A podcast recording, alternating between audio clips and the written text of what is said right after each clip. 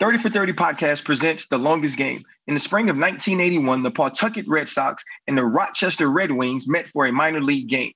Over the course of 33 innings, the two teams would make history. This episode features archival sound and accidental treble trove of the game's play by play broadcast and interviews with those who experienced it firsthand. Listen now on Apple Podcasts, Spotify, Amazon Music, or wherever you get your podcasts.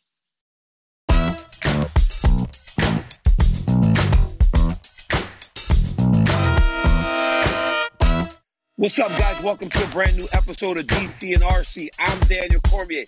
That's my man, Ryan Clark. Ryan Clark, you see me out here in the dungeon. And as we have noticed weekly, every week you're in a different hotel room. When can we do our show from where we're supposed to do our show? We are on the road my friend, how you doing? Man, I'm doing good. You know what that means, bro? That means we just working. Uh, obviously, we saw you this weekend doing a great job again with John and Joe. I'm traveling around doing different podcasts and doing shows. But the one thing we always do, man, we make sure we make it here every Tuesday for DC and RC. Coming up on this show, we go back to UFC 278 where we saw one of the biggest knockouts in history. We go one round with Brett Okamoto, our, our ESPN insider. Dude, Islam had a ton to say. Well, Brett Okamoto spoke to the champion, Charles Oliveira. We also tap in, we tap out. But Ryan, Charles Oliveira, we're calling him the champion, right? We're not gonna go and do with yeah. Arizona. He's the champ, right? Yeah, he's absolutely the champ, DC. You know, I remember us uh, being there that weekend, and obviously it was your Hall of Fame weekend. But to to to get an opportunity, I'm sorry, it was your Hall of Fame weekend. Obviously, that was when we were in Phoenix. But to get an opportunity to see Charles Oliveira up close that night against Justin Gaethje, man, he was every bit of the champion. You know, you had the the, the, scale debacle. We're going to call it weight gate, maybe that makes Charles Oliveira uh, no longer the champion right now, uh, technically. But to me, he's earned the right to be called champ, to be called the champion, and Islam Makhachev will be the contender. I cannot wait for that conversation with Brett Okamoto because Justin Gaethje said something very interesting the other day. He goes, "I've been hit very hard before, but I've never felt anything like I felt when Charles Oliveira hit me. He said it was like I was getting stunned every time this guy got his hands on him, bro. And you know how tough Justin Gaethje yeah. is. But before we can do that, we got to go back to Salt Lake City, Utah, which, by the way, is one of the most beautiful places I've ever been. The arena is fantastic and all brand new. But we also got a brand new world champion in Leon Rocky Edwards. Doug, I want to know what you're feeling when that happens because I know what we felt. You guys all saw it. What are you doing at home when you see Kamaru Usman fighting in the way that he was and he gets slept with a head kick like that by Rocky? DC, I didn't see the kick, bro. I was actually watching in my hotel room on my iPad. And, you know, I'm listening to you guys just talk about how Kamaru has controlled the fight and he just has to finish. You know, you saying Kamaru won't back up when we're talking about all these things. And then all I hear is y'all screaming. And I look up and Kamaru Usman is laying on the ground, his hands over his Bro. head, his eyes roll back uh, to the back of his skull. And and that was one of those moments that made you love the UFC, though, DC. That's why it's the most different sport in the entire world. A man can be controlled for four rounds and in, in four minutes and still be the, the welterweight champion of the world. I think the other thing to me that that it says was I remember talking last week and I said, can Rocky Edwards or Leon Edwards play on Kamaru Usman's success? Right? Will he ever get complacent at any point in the fight? And I'm not saying he was complacent there, but Leon continued to fight and he truly had a rocky moment, DC. I know you've oh. seen some of these crazy fights like this, but when you look at what Leon Edwards was able to do, literally snatch victory from the jaws of defeat, how do you think he was able to maintain here as a fighter, knowing that he had to get that one shot and then pull it off? RC, you know what's crazy about the whole situation was we're speaking to Dean Thomas, right? He's the coach on the broadcast, and he goes, fighter, you can tell when a fighter's broken when they won't make eye contact with the coach. And Leon would not talk to his, he would not address his coach with his eyes. So the coach is going crazy. He sounds like Mick from the Rocky movies too, because the guy's English yeah. and he was yelling at him. Leon goes out there and he gives himself a chance. And I don't know if he threw that combination with the idea that it would land because nothing had worked from round two all the way on. But dude, he landed that shot perfectly, and I have seen him do this before. He has. This is not the first time that he has knocked somebody out with this kick. He has done this on numerous occasions with this combination where the guy is fighting you, right? They go, uh, they go right hand. They go left hand halfway, high kick over the top, puts you to sleep. It was crazy to watch, and the reactions were exactly justified because we had saw a guy who is clearly the best fighter in the world, and he got knocked out and slept by Leon Rocky Edwards because Leon would not give up on himself. But I spoke to Kamaru Usman RC. I spoke to him, champ, and I asked him. I said, "How you feeling, my brother?" Because you know Usman's a friend of both of ours from the show, and he's yeah. always been very gracious with his time. And bro, he told me he's like at peace. He goes, "Everybody's more upset than him." And I'm like, "How in the world are you dealing with this?" He goes, "DC, honestly, man, it's like I just feel like this relief off of me." Now, Mike, it, mm. it leads to this question I was a guy that was a very, very good wrestler, right? But he wasn't the best. He wasn't like the Division One national champ, but he was very right. good. He was on the national team, but he wasn't the man. So becoming the man in the way that he was the man might have become a bit heavy because now you're getting talked about as the greatest of all time and tying Anderson yes. Silva and beating it. It's like mm. now we can go back to just fighting with fighting and being a lot more free after getting done with that. But was very surprised to him hear him say he was at ease with everything. You know, it's Kamaru Usman was starting to have different conversations, though, DC. Kamaru Usman was getting to that point where every conversation was about legacy. Every conversation was almost him continuing to build this resume that made him the best to ever do it. And I think when you start having when you start having long-term conversations, sometimes things in the short term can slip. And listen, let's not act like Kamaru Usman wasn't prepared let's not act like Kamaru Usman didn't go out and execute at a high level for all five rounds until that kick. And so I think when when you are him, and and I don't, I'm not a fighter, and I'm not trying to put myself in the place of a fighter, but in a situation like that, you can go back. Like I, I played games, and you can go back and watch the film and say, you know what? For most of the game, I was great. For most of the game, I executed in the way that I was supposed to. I'm going to build off of that and continue to look at those strengths. Now, a weakness has been has been undressed, right? A, a weakness has been revealed. I have to go now strengthen that. And I get to do that with a new fire, right? With a new opportunity because I'm the challenger now. The the the the 15 fight win streak, the no loss in the UFC, the tying Anderson Silva, all of that stuff is done. So when you talk when you're talking to Kamaru Usman DC, and you know he's going to have another shot to see Leon Edwards, how would you see that going down? Or how would you see that matchup in the future? Is it somewhere Leon's like, I'm the man, now I can go out and fight in a different way? Or does Kamaru say, I know what I did for most of this fight, I can go out and win it again? Rocky said that he didn't fight his best fight. I saw him after the fight and he was like, dude, I fought bad and I still somehow managed to get it done. So he feels like he's the man. When you look at the opening odds, Kamaru Usman's a minus 350 favorite. like minus 350. He's a massive favorite over the champion. So I'm watching him and I understand that he's going to be the guy that people expect to win still because of the way that the fight played out. And I told this to one of the guys that wrestled with his boat. He was so disappointed. I go, but think about how good Kamaru has gotten at this thing, man. He checks every single box. He has great cardio. He has great boxing. He has great speed. He can wrestle. He can do just about anything in the octagon. So, opposed to being sad for him, feel happy that your brother has gotten so good at this thing that he does that he's made himself the best fighter in the world. Here's the difference.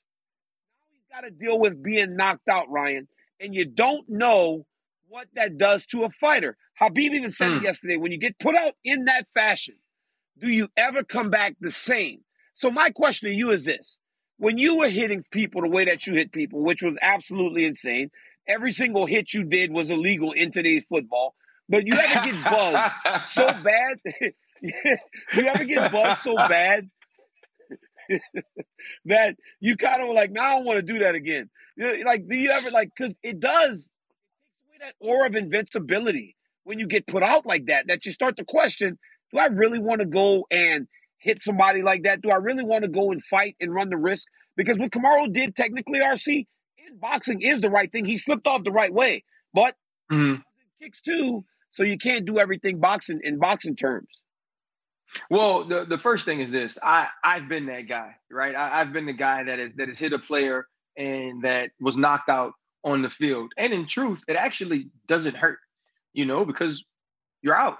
And the the thing for me was, I remember it was 2012. We're playing Washington. I go to take on a fullback. He kind of hits me behind the head. Uh, I wasn't all the way out, but I was on the ground. I was concussed. I come back the next week. Things are fine. A week later, Kansas City mm-hmm. Chiefs. I'm laid out in the middle of the field, unconscious. I wake up and I'm wondering why people are over me. And I remember going through all the tests and all the different things. And what happened for me was it was just natural that I was who I am, that I was going to keep moving forward. I was going to keep hitting people. And I always knew if that changed about me, I was no longer myself and I was done with the game. And that's the question Kamaru Usman is going to have to answer for himself. Do I still feel the same? Do I still feel I am the champion? I am of championship caliber. And do I still want it just as bad as I did mm-hmm. before I ever won yeah. the belt. And you know, you mentioned talking to Kamaru, Kamaru Usman, um, you know, in the locker rooms, but you also got an opportunity to share a moment with Leon Edwards, champ to champ. Let's check that out. We wrote your obituary. What? it's over. I was like, it's over, dog. And then this dude right here is like, give yourself a chance, Rock. Congratulations, man. You deserve it. That was that was amazing. Was the best performance of all? No, it was. It, this was yeah. best performance. Well, you won the fight. That was tremendous, man. Congrats. You guys deserve it. You. Yeah, you know, that's you an awesome moment, man. What was that like? It was good, but but you know what was weird about it is because I think Leon understands I have a relationship with Kamaru, right? I've known Kamaru for a really long time. So when they when when he shook my hand the last time, it was a bit of an uncertainty of whether or not we would come together in a hug but I kind of drew him in and said, "Hey, man, look, I love what happened for you because I know, I know what you have been through. I know where you've come from, dude. This kid came from nothing. This kid had nothing. His family had nothing. He's the first Jamaican-born UFC champion, and to win in that way, it's not about me and Kamaru's relationship in that moment. I can go deal with my relationship with my friend afterwards. But this is about you, Leon, and everybody's happy for you because dude left the octagon RC. He's calling his mom crying. He's calling his mm-hmm. son crying.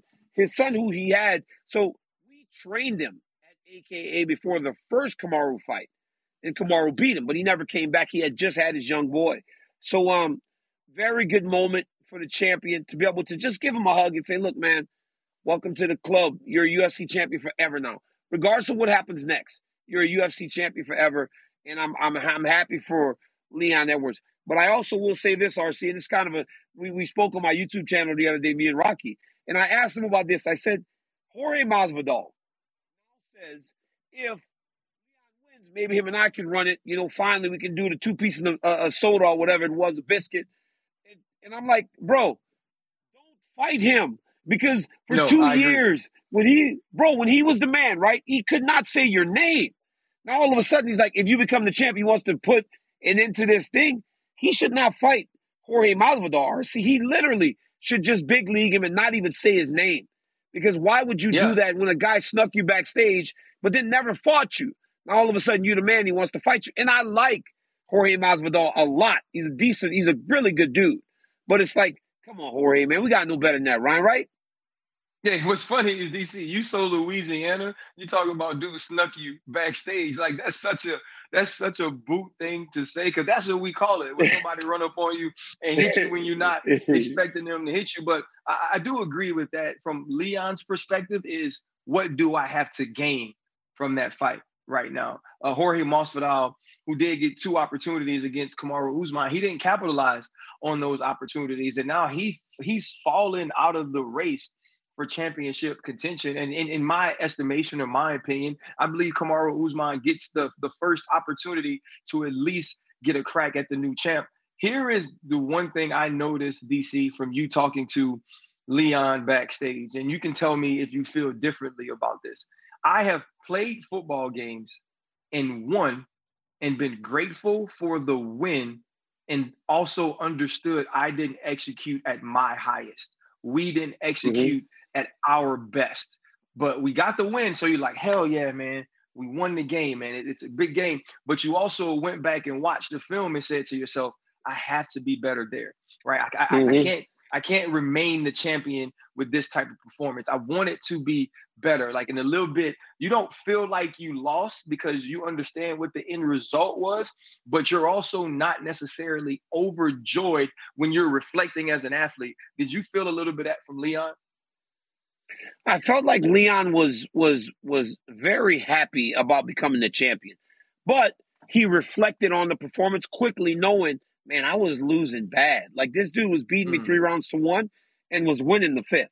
So I think he understood that and he understands the challenge that is ahead of him with Kamaru Usman and the rematch potentially at Wembley Stadium in London. That is going to be an absolute madness of a scene if that gets put together by Dana White. And if you hear that Tom Brady and Rob Gronkowski got put together by Dana White to go to the Raiders.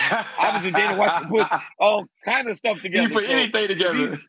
He, he, can put anything together. So maybe we're going to Wembley Stadium for this third match, and I think it's going to be fantastic. But I believe that Leon will be better prepared, and Kamaru will be better prepared and more locked in. But Ryan, as I think about last weekend, and I think about Leon Edwards' knockout, and how shocking it was, it leads to the question five greatest oh wow moments that you remember watching the UFC?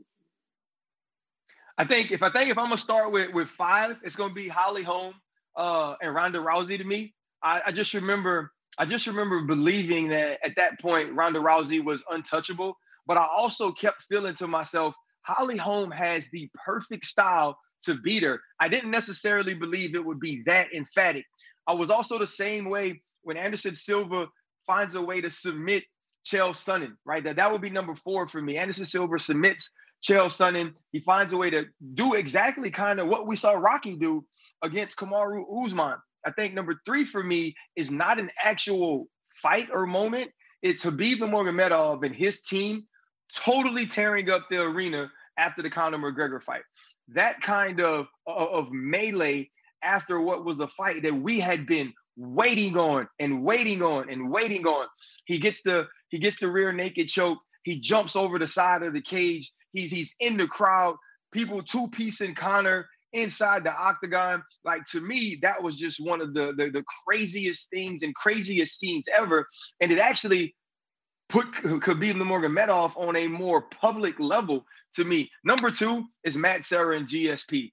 Bruh, when I looked at. Matt Serra, man, and, and, Matt Serra walked out there at GSP, who was just building this resume as this guy that was the most well-rounded fighter we had ever seen, bro, I couldn't believe it. And then he does like the one-handed cartwheel to, to finish it off. I was like, oh my gosh, like this dude who looks more like he should be on The Sopranos just beat one of the greatest fighters in the world, and it was not hard. It was not challenging. And number one, and I know I go back to Anderson Silva a lot. Anderson Silva was on the 16 fight winning streak. Anderson Silva was the MMA to me. Anderson Silva did give DC the first moment that made him say that's what he wanted to do for a living. And people were saying leading up to the fight that Chris Weidman had a chance to win, and I gave him zero chance, DC. And I was ready for Anderson Silva to do his patented, I'm gonna drop my hands down to my side, I'm gonna use my head movement, and you won't be able to touch me. And when Chris Weidman connects with that punch, and you see Anderson Silva's eyes roll to the back of his head, it was a moment I never thought I would experience. And it was almost the feeling I got when Ben Affleck's Batman actually beat up hmm. Superman. And I thought to myself, this is yeah. just a millionaire with a funny tool belt, and you're beating a freaking alien. That's what I felt like when I saw that fight. It was literally some of the worst story writing I've ever heard in my life. Batman does not beat Superman on any planet. No one ever, beats Superman, ever, bro. Ever, bro. what are we doing here? Like, you got Ben Affleck beating up on Batman. It's absolute nonsense. All right, I'll give you five. So I've got some of the same ones as you. But at number five, remember the first round of Frankie Edgar versus Gray Maynard one when Frankie yes. got knocked down seven times and somehow fought his way back to make that fight a draw. I had never in my life anyone dealt the damage that Frankie Edgar got taken, took in that first round, work his way back into the fight, ultimately save a draw, win the second fight. Wait, no, no, sorry. It was Frankie, draw, Frankie. But in the third fight, knocked him out completely. So it was like to watch him take that damage in that fight, unbelievable. Number four for me, Anderson versus Chael.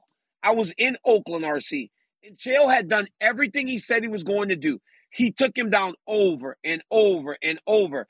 In every round, it was just rinse and repeat. He would go forward, he would grab his leg, he would throw him on the ground, and he would hit him with ground and pound for five minutes. He would do just enough to make sure that the referee didn't stand them back up. At the very last moment, Anderson Silva gets a submission. Number three, same one as yours, Khabib versus Conor. When that dude jumped over the side of the octagon, it was absolutely insane. And I will tell you, there's never been nothing more uh, beneficial to anyone's career doing bad than that for Khabib Nurmagomedov.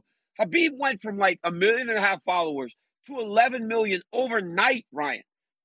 Overnight, that dude gained 10 million Instagram followers. I watched it in amazement, like, wow, Khabib's going to the next level. I, could, I, I had seen some big things, but nothing like that. Number two, we got to go back to Australia. You got to remember that was a stadium show when Ronda Rousey fought Holly Holm, and when they walked out, Brute, uh, you know, Mike Goldberg said something to the effect of, "She's a rock star. She is like nothing we've ever seen before. She is the true definition of a star. She was put over on a level that we had never seen anybody put over on a level before. And then Holly wipes her out in the round. But not only did Holly head kick her, Holly won the entire fight. So that is Yeah. why it's only number two. Number one for me, Leon Edwards. Because Leon Edwards not only won in a shocking way, Leon Edwards beat the best pound for pound fighter in the world. Leon Edwards won after losing 20 minutes of the fight. If you put the time that Kamaru was beating him in the first round and everything that went on to the fourth round, he was getting beat. He was losing on every scorecard. There was no question as to who was going to win this fight. He head kicks him with one of the most perfectly timed and perfectly set up combinations I've seen. And I'm sitting there watching. And as I said, Usman checks every box, RC. He's got every single skill. So to land that on him, you got to do it exactly right. There is no luck when you get a guy like Kamaru Usman. It's not luck, it's technique. Perfect setup that gets a guy that can do everything. That's why, to me, the stakes and everything else, Leon Edwards is number one. You know, DC, I think when you look at the the top five on both sides, all of those moments are shocking. I think what's even crazier is there's more moments than that, right? Like we just picked, I guess you probably finished with eight different ones, but this is why this sport is taking over the world because one, I believe that people can see themselves in some of these fighters, but also the way that they have like they show you how to get through adversity in one fight.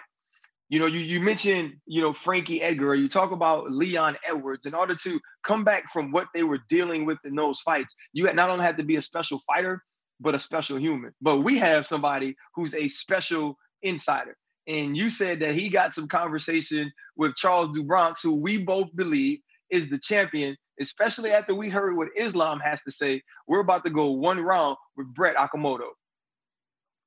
We are welcoming in Brett Okamoto for one round with our very special own insider. My first question is this, though, bro, just straight up. What were your thoughts this weekend when you were watching Leon Edwards be crowned the champion after that head kick on Kamaru Usman? Ryan, I'll be honest, man. I, I've watched a lot of fights from press row, um, and I've lot, watched a lot of fights in the back. And I've always just thought that I need to uh, not really show it a lot of emotion, which has been hard over the years. But I just I don't feel like if I'm on press row, like I should be going like this. You know, like just I, just from a professional standpoint, I don't really think I, that's how I need to be. But I was sitting up in the suite where you're very familiar with Ryan. I was sitting up at our Yeah. desk. And up there, you know, I'm surrounded by uh, just our colleagues and everything, and so I feel like I can just show it. And I'm not really cheering for anybody, but it was just my natural reaction. Like I was just stuck like this, and I was, I was kind of screaming. I was just kind of screaming. I said, "Oh my god, oh my god!" And then I literally just sat there like this, probably for five minutes. Probably five minutes. I just sat there motionless. Like I was like in pure shock by that kick. Unbelievable. Unbelievable stand the test of time in the UFC because, like I tell so many people, we started writing off this guy. Like we, as a commentary team, we are on to the next for Kamaru Usman. I was literally yeah. 30 seconds from talking about what Hamzat Chimaev would present as a mm-hmm. challenger, but it's never over until it's over. But we got to go forward. Man, a couple weeks ago, Brett, we had Islam Makhachev on the show, and this dude was dropping hot fire talking about the champ Charles Oliveira. But you actually got to sit down with DuBronx. What did you take from that conversation? Well, for starters, he said that the only reason he took this fight in Abu Dhabi, which you know is, is a lot to ask of the champ. I mean, the guy is coming off a situation in which he lost the title on the belt uh, on the scale, and now it's hey, go over to uh, Abu Dhabi and fight this guy that nobody really wants to fight. You're going to be an underdog, even though you're the champion. Everybody's talking about Islam Makhachev. His era is going to begin. And this guy said, you know, I took this fight because it leads to the big things that I want. And what does he want? He wants to fight in Brazil, uh, where he hasn't defended the title yet. And uh, he wants the Conor McGregor sweepstakes like they all do, boys. I mean, everybody wants to fight Conor McGregor. And I do actually think, though, that when you look at the situation, you project forward into 2023, Charles Oliveira has a great opportunity to win the Conor McGregor sweepstakes. I truly believe that. And you can read his quote here. I like the narrative of him of, of fighting Conor McGregor in Brazil. It'd be perfect. We've been asking for this fight in Brazil, so hopefully it works out. I really do. That's the sole reason why I accepted the Makhachev fight and the way in which he did is because he wants to fight Conor McGregor in Brazil. And guys, I think it's possible. I really do think it's possible. I know the more victories, the better the chances of getting that McGregor fight. So this is a step towards that fight. Hey, it's Kaley Cuoco for Priceline. Ready to go to your happy place for a happy price? Well, why didn't you say so? Just download the Priceline app right now and save up to 60% on hotels. So, whether it's Cousin Kevin's Kazoo concert in Kansas City, go Kevin, or Becky's Bachelorette Bash in Bermuda, you never have to miss a trip ever again. So, download the Priceline app today. Your savings are waiting. Go to your happy place for a happy price. Go to your happy price, Priceline. This episode is brought to you by Pepsi Wild Cherry. Pepsi Wild Cherry is bursting with delicious cherry flavor and a sweet, crisp taste that gives you more to go wild for. Getting wild may look different these days, but whether it's opting for a solo Friday binge watch or a big night out, everyone can indulge in their wild side with Pepsi Wild Cherry. Also available in Zero Sugar. So grab a Pepsi Wild Cherry and get wild. Brett, you know, you you've been in the business a, a long time, and you know, I'm I'm just starting. Like I've always loved the sport, but now being in the inside, I'm starting to understand that this has turned more into a business, right? It's not necessarily just about the opportunities you get to be a champion. When you hear somebody like Charles Oliveira say, I took a fight against a very dangerous man on what's basically going to be his home turf for one reason of fighting Conor McGregor. What does that say about who Conor McGregor still is in this sport? Well, of course, he he is the money guy. I mean, it's you kind of walk around these different events and you're talking to people and, and they people are trying to strategize to get Conor McGregor. It's no secret, right? Jorge Masvidal has mm. done it. He came out and was talking trash to, to Conor McGregor. I mean, Max Max Holloway would love that fight everybody is always kind of looking to see like could i win the conor mcgregor sweepstakes? What is the path to get that? Because they know it's a big payday. And at the end of the day these guys are champions but they're also prize fighters. They want the biggest payday. Normally when i hear a guy like charles oliveira talk about like hey the only reason i'm fighting this challenger is to maybe win the win the mcgregor sweepstakes i don't like it you know because he's the champion. He has a responsibility to that belt right. to defend it against the best. But he has done that he has done that already, and he's done it in very, very entertaining fashion. And so I think if he does go over there and beat Islam Makhachev, Conor McGregor does not deserve a title fight, guys, but Charles Oliveira deserves a money fight against Conor McGregor. And that's why I personally would be okay with it. If UFC decided to give Conor McGregor a title f- shot that he does absolutely not deserve, it's okay because I would like to see Charles Oliveira get that opportunity, get that money. It's something that he really wants. You know, Brett, but if you look at the lower third there, Charles Oliveira will be facing Islam Makhachev in Abu Dhabi. So let's dive. Like, we got to move back a little bit, right, and talk about this. Well, of course. So I want to ask you this question. I want to ask you this: Has Charles Oliveira seen said? Has he paid attention to all this stuff? Has he seen that? And what's his confidence level going into this fight? Because ultimately, there is no McGregor, there is nothing else if you don't get through what happens in Abu Dhabi.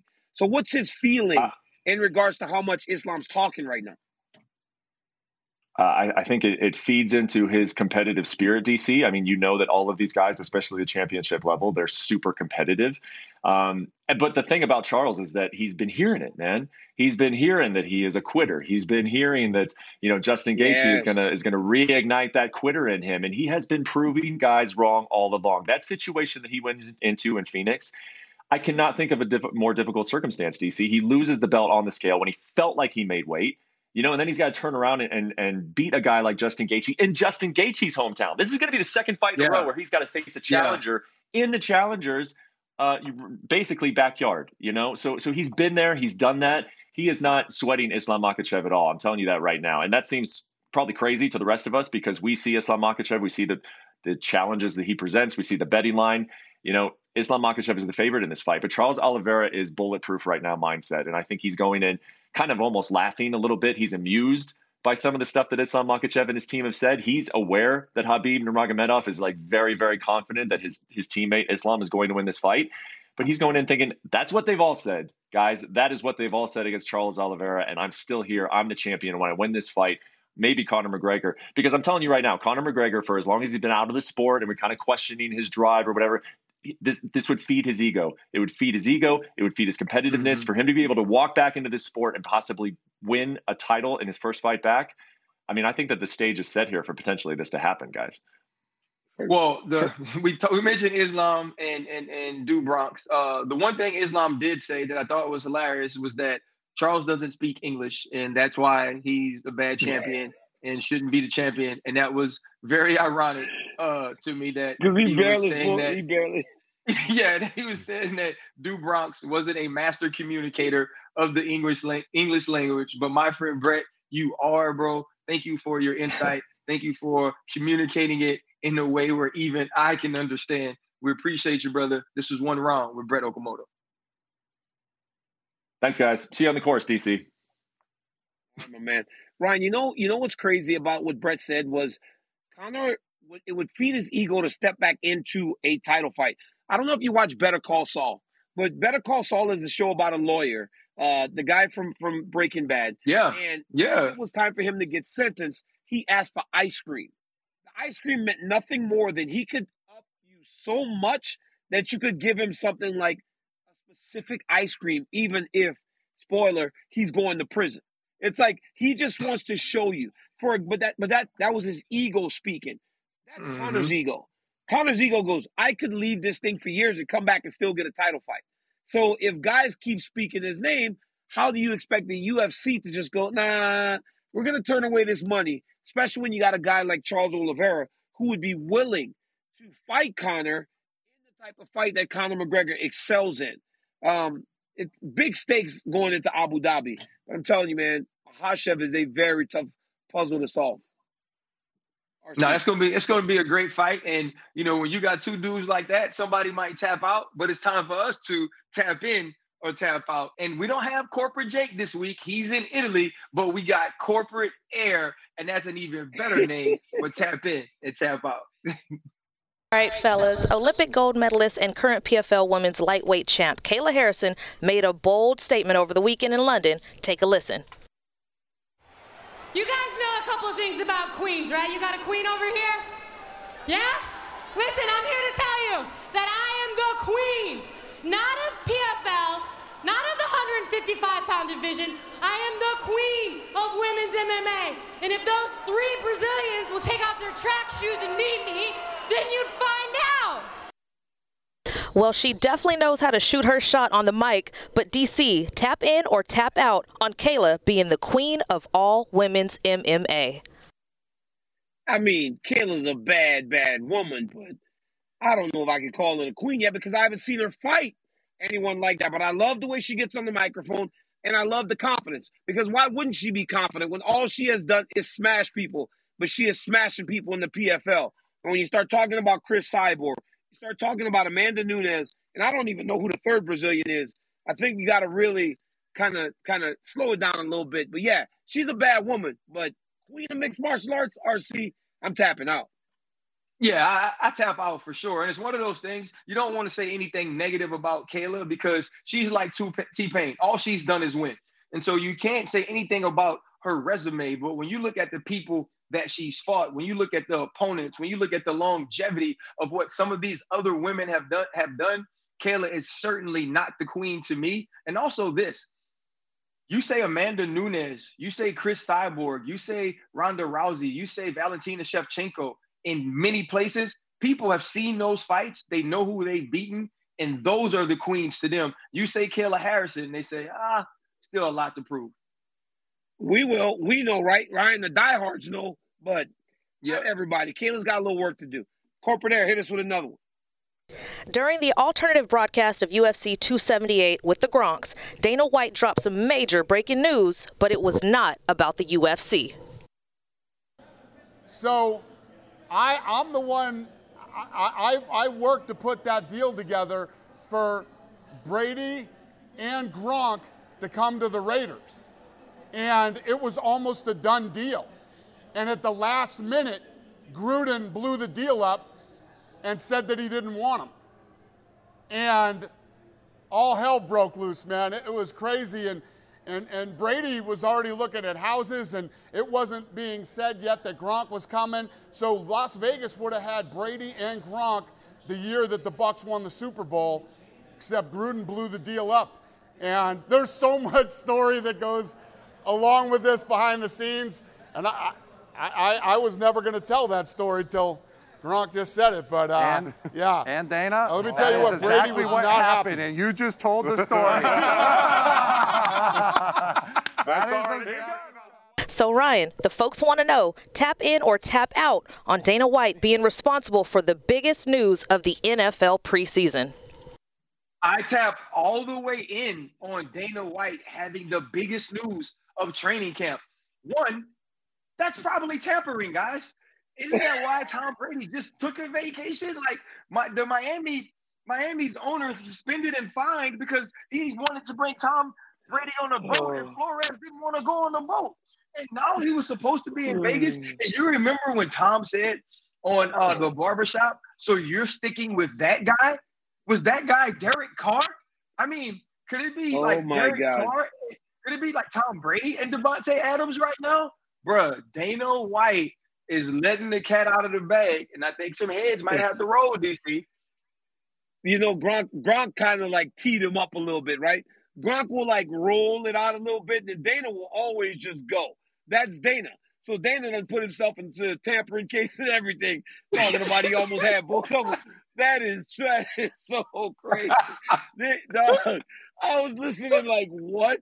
I saw this on first take yesterday. I was like, Dana, uh, my goodness. But bro, that was actually fun. The Gronk cast, the Gronk, they would fight with the Gronks or Gronkcast, whatever they want to call it. It was pretty fun. They had a lot of guests, and Dana went out there yeah. and just said all kinds of stuff. But it's crazy though, right? Like, who are you gonna find? The, the owner of the UFC for trying to get some dudes to come play for the Raiders? Like, what do you do? DC, Dana talks like a man with a lot, a lot of money. You know what I mean? Like if you don't have that type of hey. loot, if you don't have that type of loot, you don't talk like that. ARC and no consequence and no consequence, yeah. right? There's no yeah. Roger Goodell above him to go and like really go, hey man, that's tampering. Then it's like, yo, I'll say whatever I want, and I just go back to the UFC. Y'all can deal with all this. Drop a bomb, leave. Corporate air. Got another one. All right, Max Holloway's chin was undefeated until it finally met its match while flying with the legendary Blue Angels. And that G force was just too much for the blessed one because he lost consciousness for a second. So, DC, tap in or tap out on taking an L from a fighter jet via pass out. Anybody's passing out. Bro, they offered me to do this, and I'm like, I can't tell you no enough. I would never do that. I don't know why athletes do this. I don't know why they put themselves in this position to make themselves look like a fool. Because one's going to happen. You're either going to fall asleep like Max did, or you're going to scream like a little girl, and they're going to just meme you all over right. the place. I've had enough memes made about me in my entire life that I don't need to go and fly with the Blue Angels. I'm tapping in. Max Holloway got knocked out as anybody would.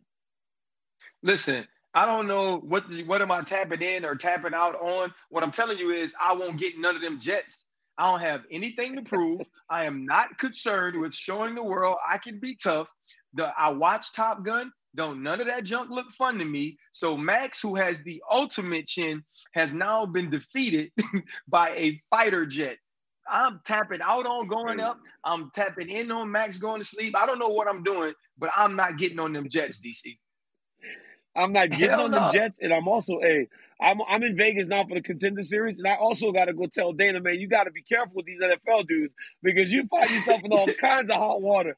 No, you got to be careful, guys. That's another episode of DC and RC. My boy Ryan Clark is constantly on the grind. Hey, dude, you did a good job the other day on NFL Live. Your first time hosting the show. Congratulations. Man, thank you, man. I appreciate it, DC. You know, it helps that I get to co-host with you every week. Obviously, been traveling with the pivot. We got an opportunity to drop Davante Adams uh, today. We got more heat coming for you there. But DC and RC every single Tuesday on YouTube, wherever you get your podcast, please tap in with what we're doing. We are having a great time talking about a sport that we both love so much. RC and A. Run them pivot numbers up. I'm over a million now. Let's go, dog. RC, we got to a bill. Hey, I dog, that's I'm dog. Love that. Guys, every Tuesday, wherever you get your podcast and on E ESPN2, every week, watch DC and RC. We love your support. We love how much you guys have really shown and helped this show to grow. Until next time,